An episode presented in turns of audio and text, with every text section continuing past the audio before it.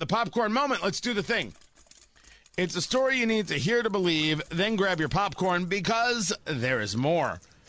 This is MSNBC. And as we're going to show, and as we've discussed, these networks can't quit Trump. This is a really, really bad fetish. This is a Glenn Close boiling the bunny kind of thing going on. That's fatal attraction, people. You may want to watch a movie. This is a woman named Christina Greer. She's an associate professor at Fordham University. Ooh, supposed to be an intellectual. This is what the intellectuals are saying. Right. Well, I mean, the most dangerous part of Donald Trump isn't just some of the egregious, uh, you know, policy that he put forward during his tenure, Jason. It's the fact that he called facts into question. Uh, it, he repeats lies consistently and turns them into his own facts that his supporters follow. So this is how we had elderly folks, you know, eating um, chemicals from a fish tank. Why? Because the president said that, you know. Uh, these these uh, chemicals would magically cure COVID. I mean, he said drink bleach. We saw some Americans did that. So I mean, can we just take a moment to take that all in and recognize again that this is a professor at Fordham University.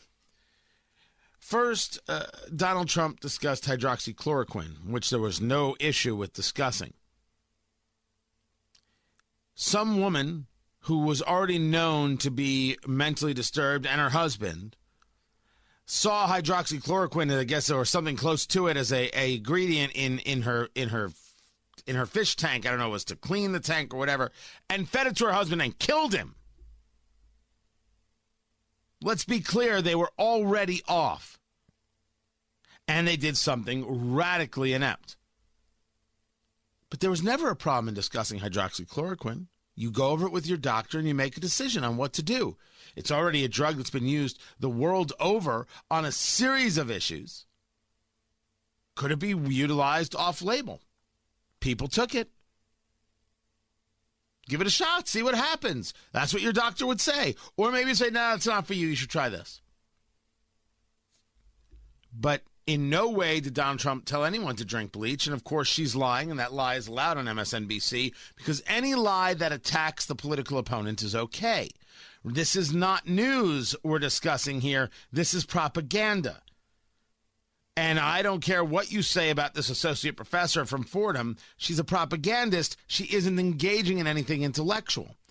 But that's not even the story.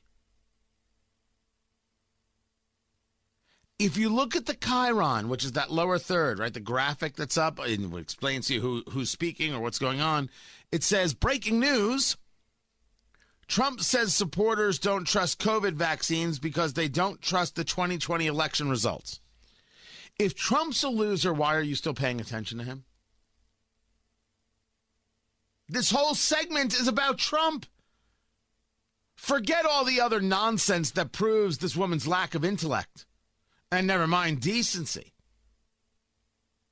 They're still talking about Trump all they know how to do is talk about Trump.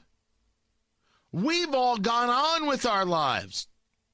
We have different takes on the election. All right, that was screwy. Hey, Trump's wrong over here. Look, I have uh, been trying to figure out what the world's going on in Arizona. I don't understand the audit. I don't understand the results that they've come out with. I don't understand a single part of it. Zero. I understand that Pennsylvania allowed the judiciary to usurp the legislative branch, and that's despicable. I know you've got improperly counted ballots in Fulton County, Georgia. I know these things. They have been shown. I have no idea what's going on in Arizona. I can't follow it. But nothing's going to put Trump back in office. We all understand that, right? No one's actually under the delusion that Trump's going to be reinstalled.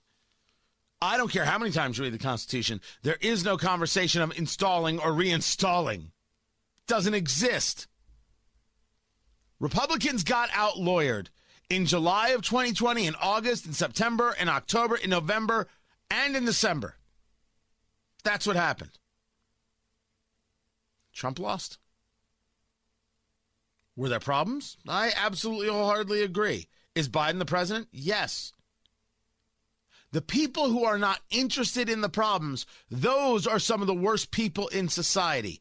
Those are cowards and fools, anti intellectual zealots who refuse to say, hey, never mind my politics. We need a system that works. And the people opposed to changing the voter laws now, those people are all ideological zealots. Every last one of them. So I can see problems and I can see that Biden is is president. I think that's a pretty easy thing for rational people to do. Irrational people are still talking about Donald Trump today like he's president when he's not. And that's MSNBC and CNN. Maybe this has something to do with the fact that ratings for these organizations are in what we call uh, there, there's a there's a technical term uh, for it uh, the crapper that's it that's it it's it's called uh, the, the, the the the crapper the ratings are an absolute disaster for CNN and MSNBC life without Donald Trump is bad for business they're down massively in June of, of, of 2020, uh, they had 155 million clicks over there at uh, CNN. June of 2021, 124 million. That'll mess with you. Washington Post at 101 million in June of 2020, 73 million in uh, 2021. They've lost more than 25% of their audience.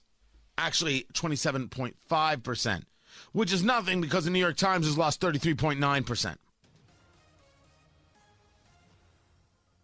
These people are obsessed. It's it's pretty sad.